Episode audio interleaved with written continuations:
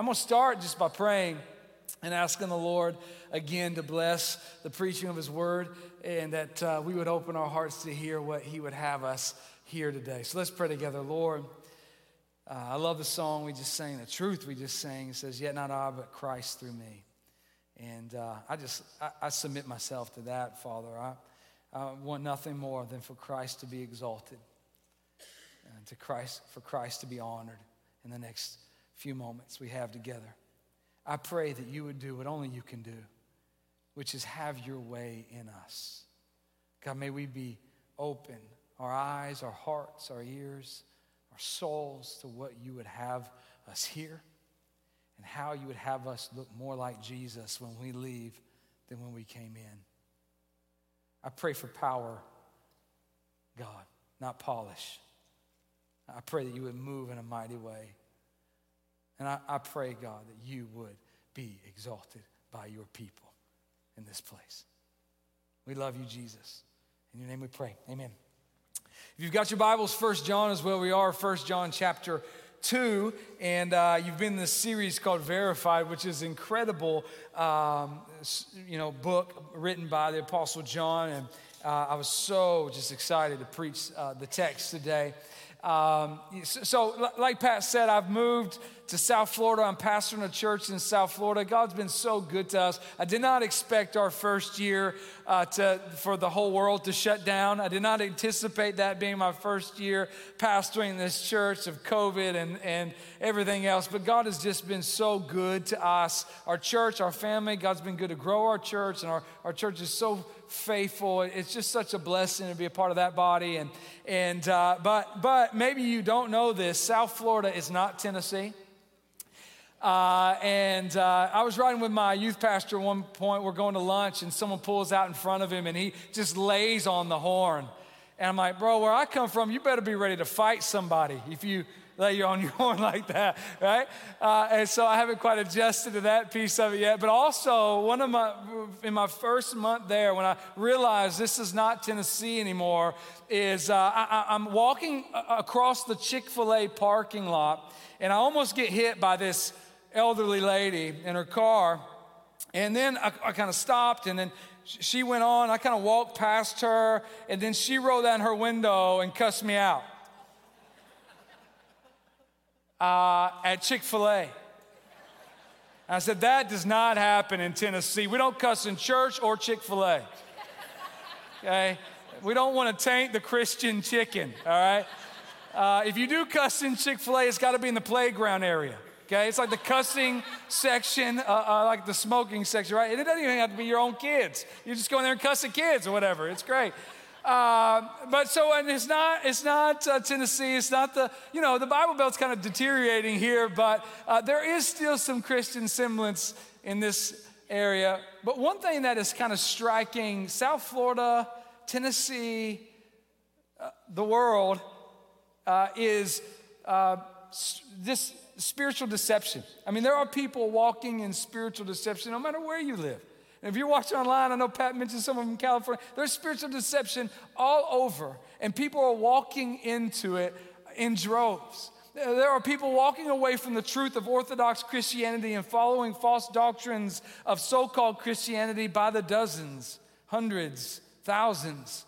There are folks that are claiming things that are truths that are untruths. There are people that are claiming they have a right view of the scriptures, and it's actually a wrong view of the scriptures. They're twisting scriptures to adapt to their own experiences or what they want to be true, as opposed to what is actually there in the scriptures. And it doesn't take a deep study to look around us and see how much spiritual deception is going around. And matter of fact, the common mantra of the church is becoming doctrine divide. So let's lay aside our differences so that we can unite together and accomplish things in the world. The problem with that is that what people are wanting to lay aside are actually Orthodox Christian principles that strip the gospel of power. Now, obviously, we have brothers and sisters that are in different tribes than us that we would agree on Orthodox Christianity, but I'm talking about there is a great movement to water down gospel and call what is evil good and what is good evil. And so what I love about our passage today is that it's going to show us that this isn't a new thing. This has always happened. And so we live in a culture where tolerance, unity, love are viewed as much more important than doctrinal truth. And we're going to see John, he's going to push back on those ideas in our text. Now, I want to reiterate a couple things to you. One, this book was written by the Apostle John, who was known as the Apostle of Love. And the Apostle of Love takes people that are coming into the church and teaching false doctrines and teaching false principles. He calls them antichrists. He refers to them as liars. You know, if he were to put that on Facebook, John would be saying, oh, John, that's not loving. That is harsh. That's not very Christian of you, Apostle John. Right? But he says, no, you're coming with false teaching. You're an antichrist. You're a liar. And so for John, he's writing to the church to encourage the church to help them to realize that they're standing on right ground, they're standing on solid truth, and to help us to realize that true biblical love is not divorced from biblical truth. The way, matter of fact, that we have the greatest love is by standing on what is true. If we hold high something untrue, that is the opposite of love. It is the standard of hate. For if we cause someone to believe a false doctrine, which their eternity ends up being away from God forever in hell, how loving is that? That's not loving at all. It is the standard of hate is the very core of hatred would be to have the truth and not explain the truth or tell the truth or let someone go on believing a lie as if it is a truth or even a half-truth. And so I love this book of the Bible. God has, it's very precious to me over my own walk with the Lord. I love 1 John. And, the series Verified is just perfect. I mean, the whole book of 1 John was written. If you look in chapter 5, John does this in his writings. He always likes to close his books and tell you the reason why he's written the book. And so John in chapter 5 tells us, hey, I wrote this book so that you can know that you're in the faith. So the entirety of the book is so that you might have assurance of your salvation. That's why John is writing the book, so that you can know that you're in Christ.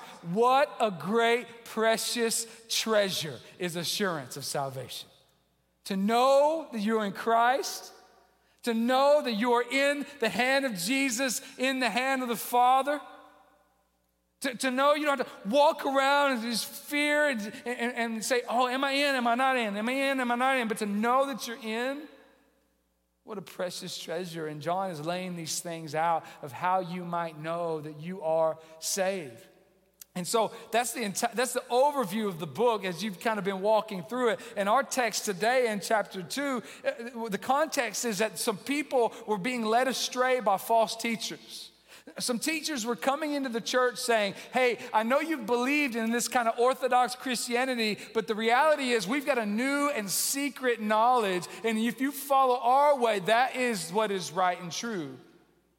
And John's going to come alongside those that have stayed in the church because many were leaving. Many were leaving the faith and following that Gnosticism, that kind of secret knowledge. Many were leaving the church, and John's going to come alongside of them and say, no. Those who are leaving, they're not of us. You are staying here. You are of us. And so he's explaining this situation to them. And really, I see three points that John's trying to make. He's trying to explain to them what is happening. He's going to try to comfort them in their own standing in the Lord. And then he's going to give them a warning to stand on what is true. And that's kind of the format that I'm going to take today. So let's begin reading in verse 18.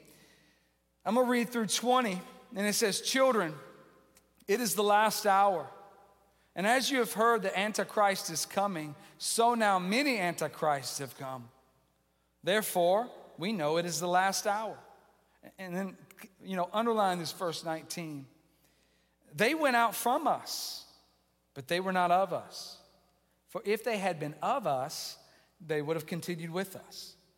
But they went out that it might become plain that they all are not of us. But you have been anointed by the Holy One, and you have all knowledge. No doubt that the church here is confused and probably fearful. They're seeing people leave the church. They're seeing people walk away from the faith. They're confused. They're losing friends over this. Maybe there's been elders, deacons, leaders in the church that have followed these false doctrines, maybe even teaching these false doctrines. And so there's a lot of confusion and just fear going on. And John is writing to explain what is happening. And he's explaining the reason that they've stayed in the truth and that they haven't walked away from the truth is not because of anything in them, but it's because of Christ is holding them to the truth. You see, he begins to explain to them, but you have been anointed by the Holy One and you have all knowledge. You know, that they went out that it may become plain that they were not of us. What he's telling them is that they're going out because they're not saved. You're in because Christ is in you. Christ has sealed you with the promise of his Holy Spirit. You don't have it within you to walk away from this because you can't. How could you? And so he's saying the very fact that the Holy Spirit is in you is holding you fast to what is going on. And so he's explaining to them the reason that they've been able to walk away from the faith is because they never had it. They never walked in it. And this is, you know, important for us because we have loved ones that have walked away from the faith, walked away from church. And it becomes very personal for us when we begin to think, okay, well, is my parents saved? Are my children saved? And you begin to say, I'm going to bank on a prayer that they prayed when they were 7, even though they've sown no fruit of being saved. They've lived like hell their whole life. I'm going to say they prayed this prayer when they were 7. They're good to go. But what John is saying is those who went out from us, they were never of us. For if they had been of us, they would have continued with us. But they went out from us that it may become plain that they were never of us. So he's explaining to them the reason they've walked away is because they didn't have faith. So, you know, in our tribe, kind of Baptist world, it is, there's a saying which is once saved, always saved.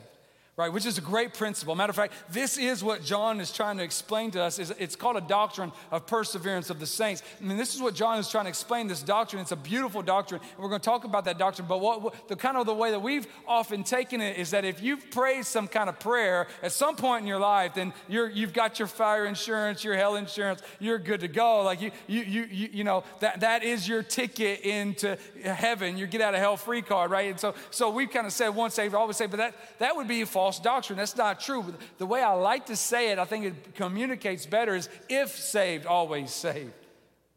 Because we've, in our culture, have had this easy believism that says, hey, you pray this prayer, you get dunked, you're good to go. But that's not what faith is. That's not what that's not what salvation is. Salvation is a complete conversion of our entirety of life. It is a complete regeneration of our heart, our minds, our souls. Every part of us is no longer like our old self. That has died, and God is raising up anew. He brings to life people that are saved. They came from death to life. How can you not be changed? So someone who says, yeah, I have life, but you look like someone dead, you're not alive. And that's what John, I think, is trying to communicate. He's saying, hey, they went out from us. They were never of us. And this is hard to swallow for sure. But John is encouraging the church to say, hey, you're in, not because of anything in you, but because God has kept you here, because that's what he does for his children. He holds you fast to the truth. He gives you hunger and desire and a burden for what is right and good and true. He keeps you close to what is right and good and true.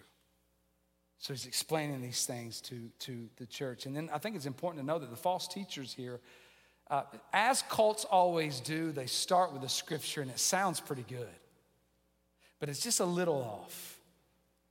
And right when at the beginning of it, you're like, that might be true. That might be, I don't know. But then as you kind of flesh those things out, it gets further and further from the truth. And that's what was happening here. These false teachers, they weren't wearing T-shirts to say, hey, I'm a false teacher. They weren't wearing a red suit or having a pitchfork. They weren't, John calls them antichrist. They were their buddies. They were their friends. They may have been elders indeed. And they were teaching something that was contrary to what is true.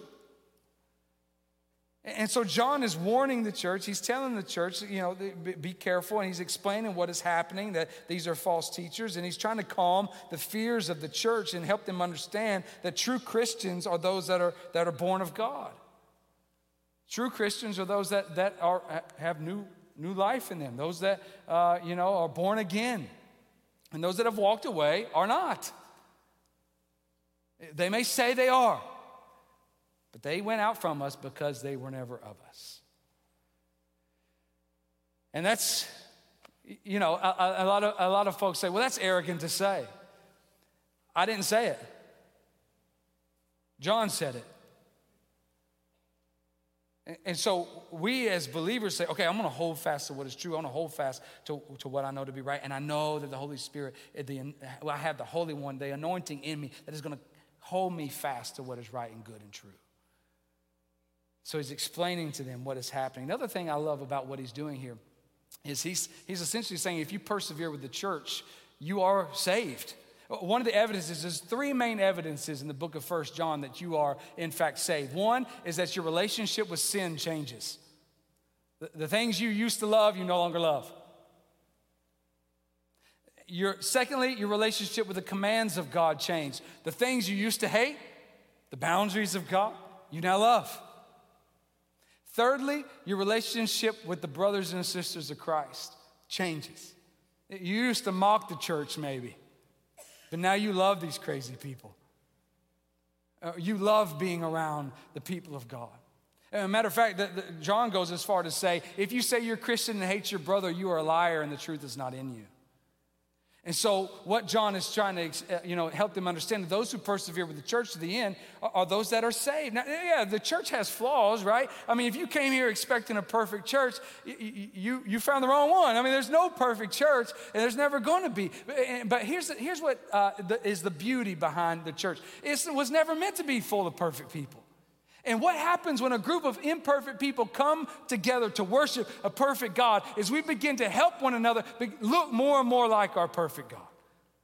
And so what happens in church world is this, and this only happens in the church. What other domain can people from all different ethnicities, all different socioeconomic statuses, all different upbringings, whatever, we are so different. Will we ever come together to hang out or to be together or to talk about the Bible together and sing together about the goodness and greatness of our God? That only happens because of our commonality of the cross of Jesus.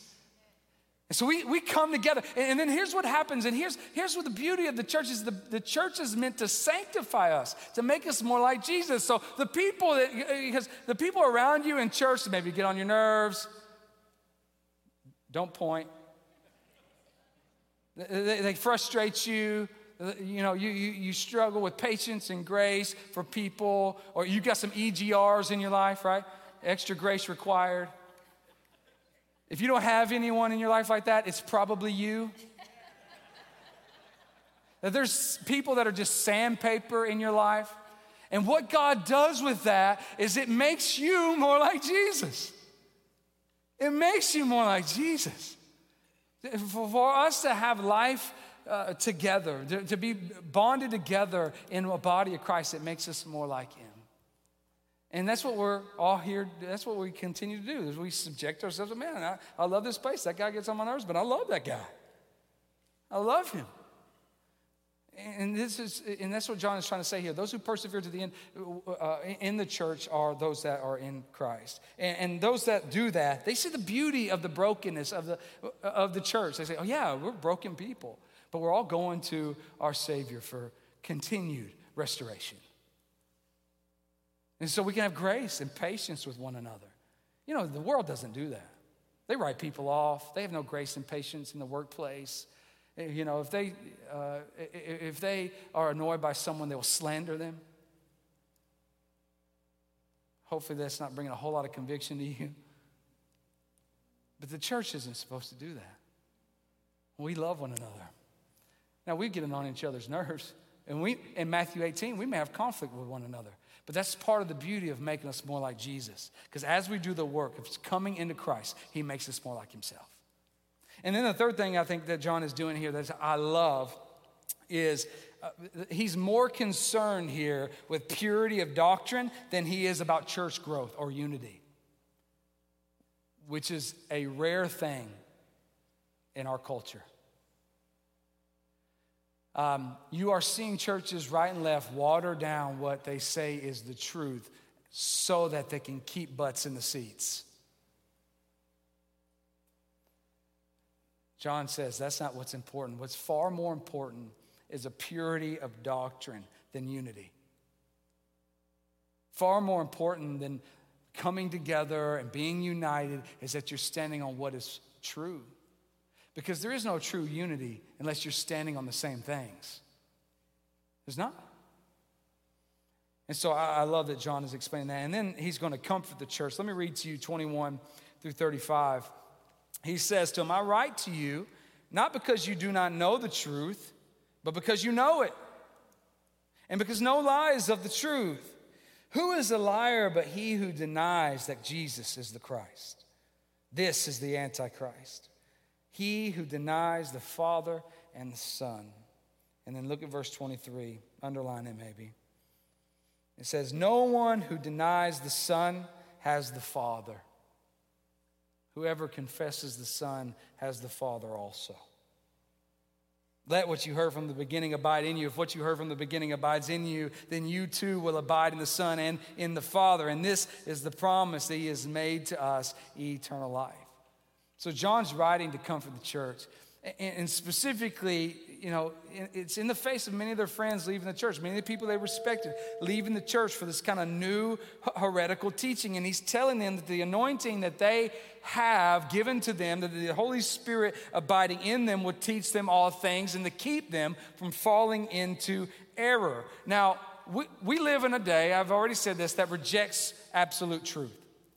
By and large, our culture rejects absolute truth, and truth is becoming more and more and more relative. And a matter of fact, the coming generations, what they say about truth is what's true for you is true for you, what's true for me is true for me. But it's not just the upcoming generations, it's not just Gen Zers or millennials, it's also boomers. I read a stat recently that a third of boomers claims to be Christians, and half of those claim that there are many ways to heaven.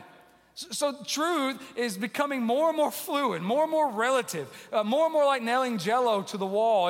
It's difficult to define. And this is why we have a lot of conflict in our culture, because if my truth is based on what I feel to be true, and your truth is based on what you feel to be true, and those feelings aren't on the same page with one another, when you kind of upset my feelings, you're upsetting my truth, and therefore you're wrong, and everything that you do is wrong.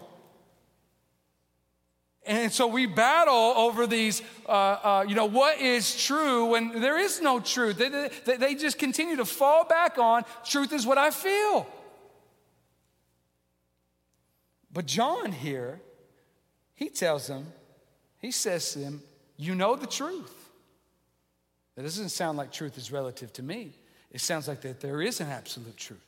And the absolute truth that he's pointing to is the truth of the apostles' teachings that they have been taught. So what he's saying to the church is, you know the truth. Namely, the truth is the word that you have heard from the beginning. What you've heard from the beginning is the truth. So he's comforting them to say, no. You are believing what is right and good and true. Stand fast on what is right and good and true.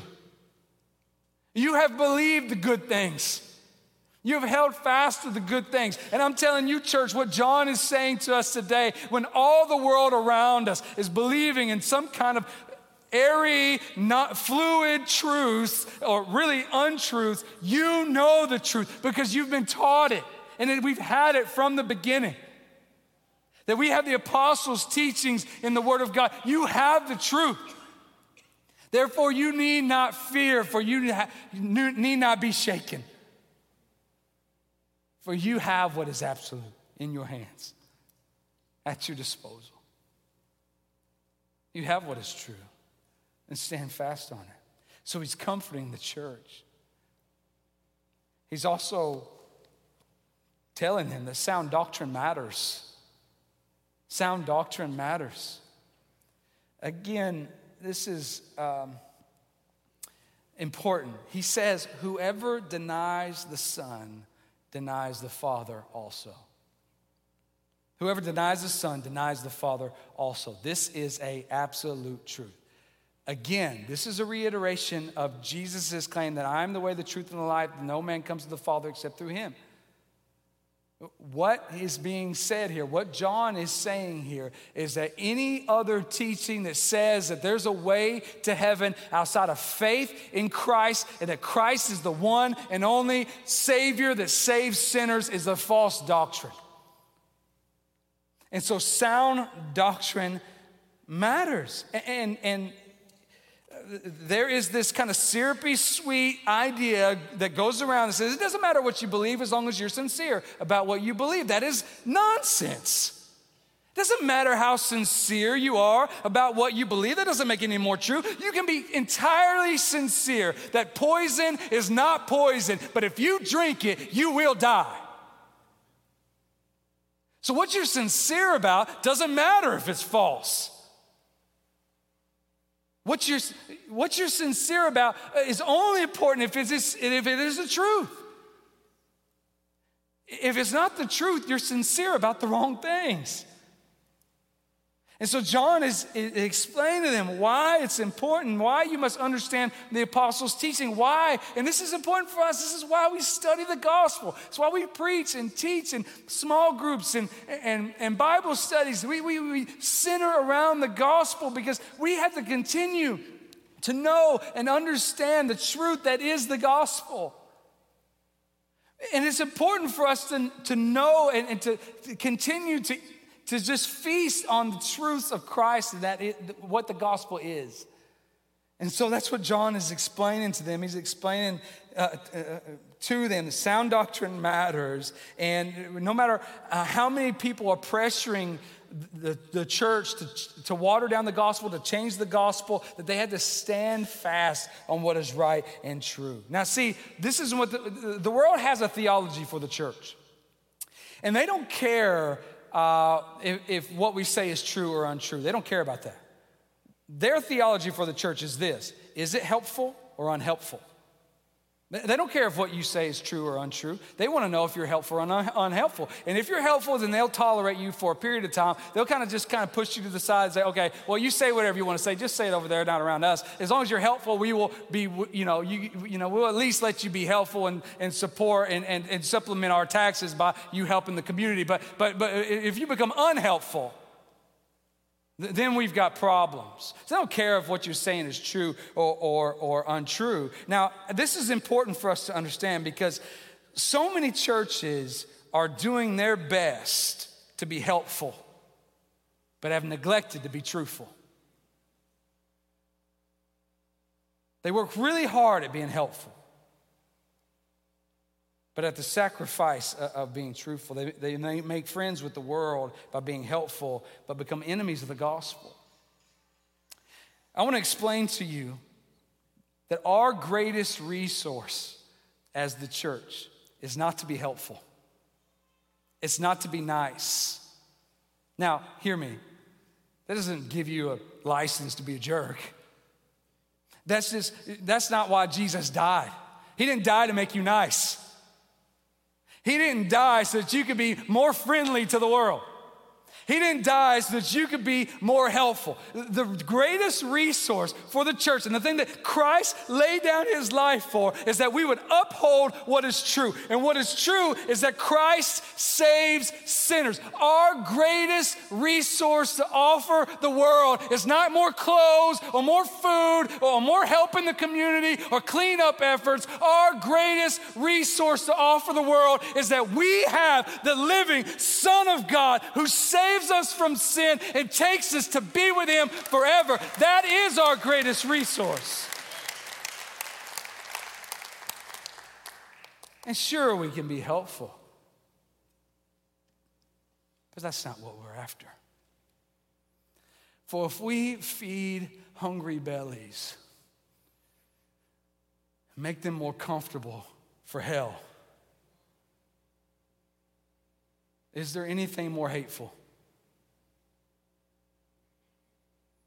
It's not helpful. It's hateful. And so John is encouraging the church that you stand on the truth.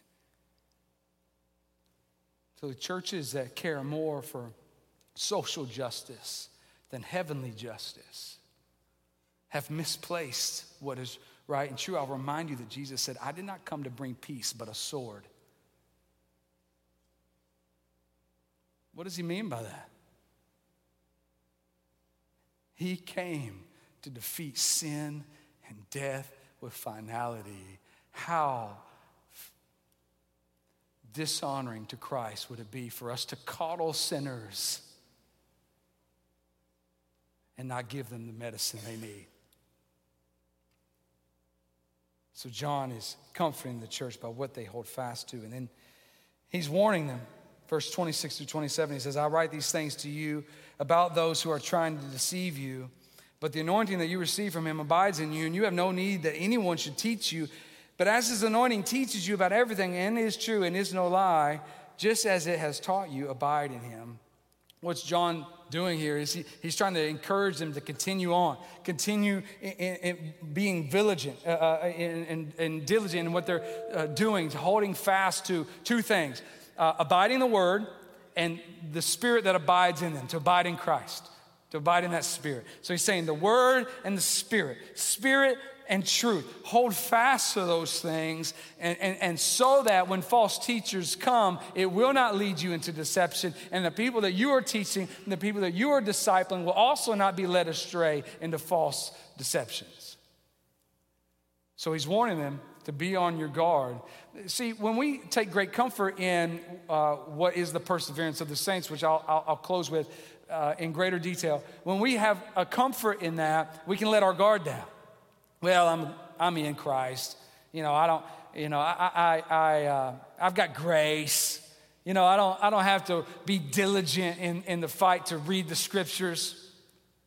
I don't have to be diligent in the fight to be more like Christ. I mean, that's good enough. But John is saying, no.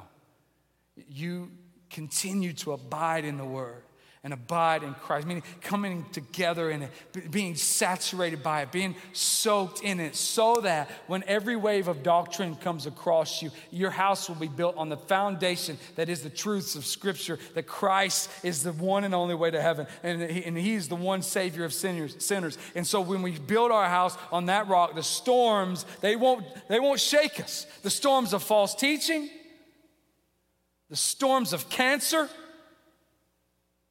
storms of suffering, death of a child. Those storms won't wash us away. Why? Because our faith is not in something that is relative. Our faith is in something that is absolute. And our joy isn't something that is manufactured. Our joy is a fruit of the Holy Spirit abiding in us. So the things that come at us, we hold on to two principles. One, that God is sovereign. And two, that God is good. And if God is sovereign, we know that every storm that comes our way does not come arbitrarily, but comes by his hand. And two, that he is good, that every storm that comes our way is not for our evil, but for our good and his glory. And so John is saying, no, you be grounded and abide in the word. Abide in the spirit. Continue to drill down deeper roots in the truth of the gospel, so that when false teachers rise up, you won't be moved. When your friends walk away from the faith, you will not be moved. That you'll have a greater understanding that the only reason that you are staying, persevering to the end, is not because of anything in you, but is because God has saved you, and no one can take you from the hand of the Father. Now, the way I want to close is really just by exalting Christ. I want you to understand what perseverance of the saints means for you. When Christ went to the cross, we sang the song, Hallelujah, thank you for the cross. When Christ went to the cross, what happened on that cross was this. 2 Corinthians says that he who knew no sin became sin so that we might become the righteousness of God. So when Christ is experiencing the excruciating death of crucifixion, and he's nailed to the cross, what is happening in that moment is the sins of all who would believe upon him were placed on him. He who knew no sin became sin. They were placed on him. And the wrath of God that those sins absolutely deserve, my sin and your sin, that those sins absolutely mounting up of wrath of God was poured out on to Jesus. And when Jesus talked about drinking the cup, that's exactly what he did. He drank every drop of the wrath of God for us.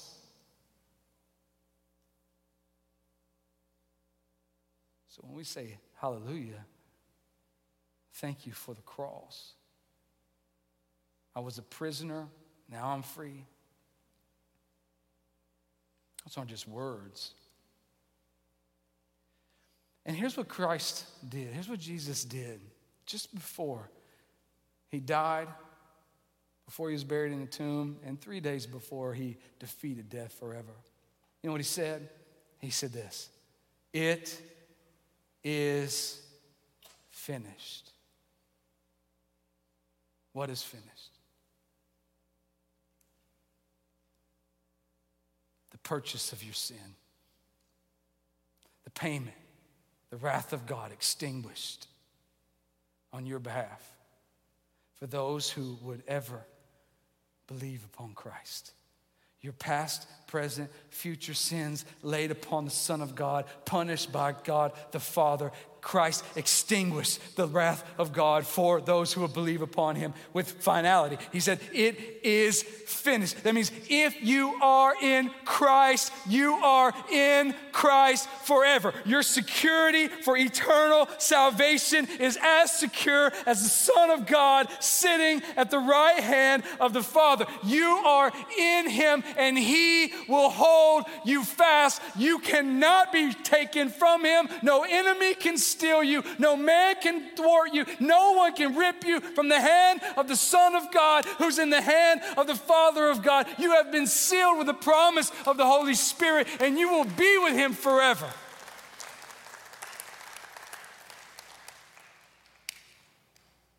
So where are you now, guilt and shame? Where are you now, the great condemner?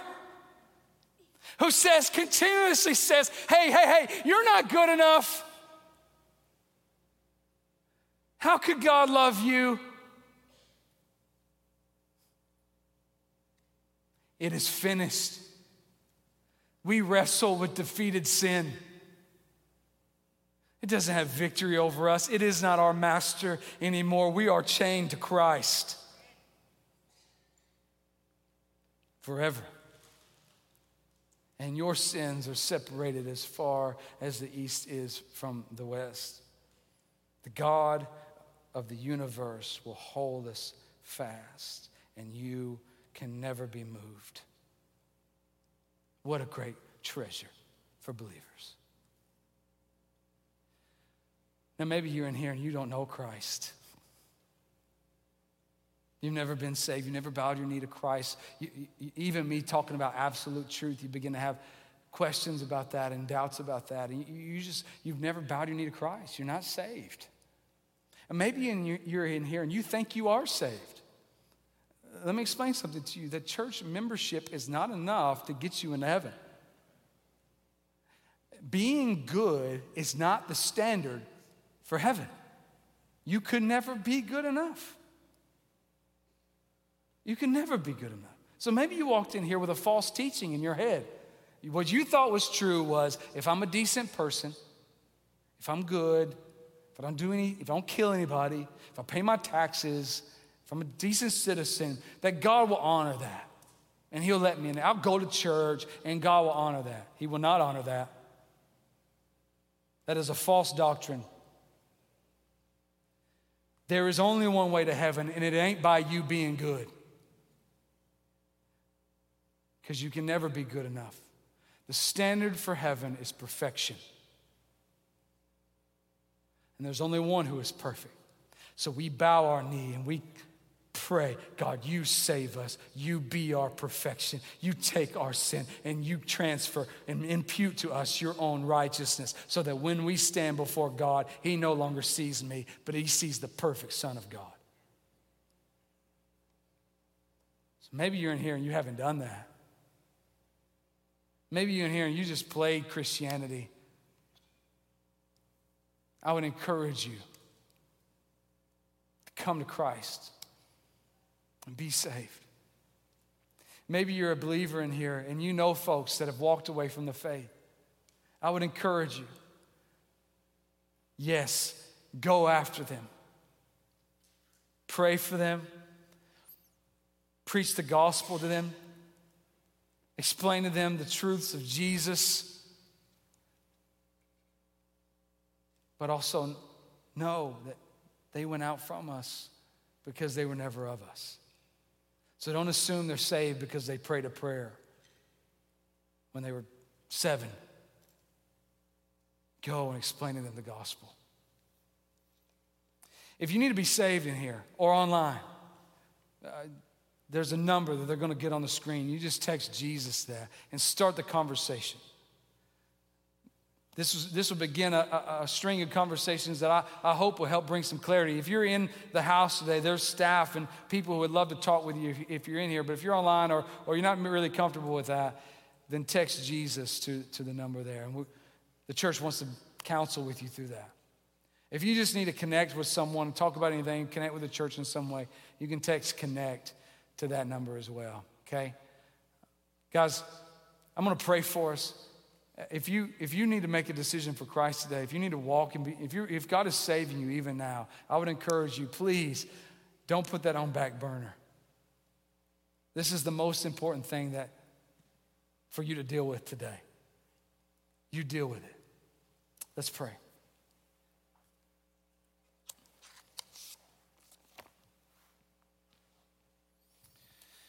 Father, we love you. And we're so thankful to be in Christ. And as the scripture says, we want to continue to work out our salvation with fear and trembling. We want to continue to test and see that we're in the faith. We want to continue to test 1 John and see the fruits of the Holy Spirit in our life. For we know that scripture says you judge a tree by its fruit. You can judge a tree by its fruit. If there are no fruits of salvation, there's probably no salvation. And may we not be duped into false teaching to think that's okay. But may we repent. May we come to faith in Christ.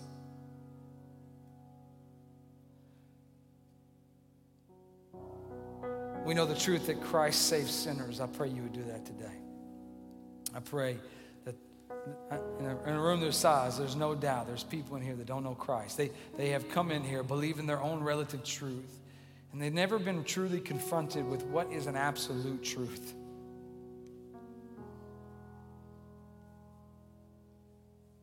And I pray, God, that you would open their eyes to the truth of the gospel, that you would begin to unblind their minds, as the scripture says the enemy is doing. That he's blinding the minds of unbelievers. I pray you would remove that veil today.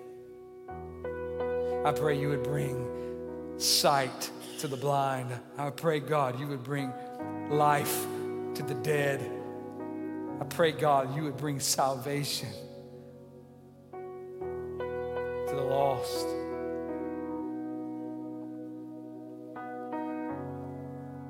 Hallelujah for the cross. For in those nails, flesh torn, crown of thorns, pierced side, mocked, beaten, bruised, crucified. It's the beauty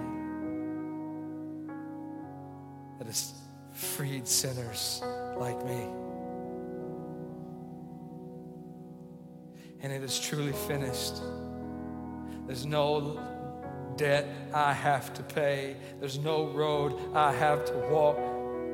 Simply, you have died for me. You have taken the wrath of God for me.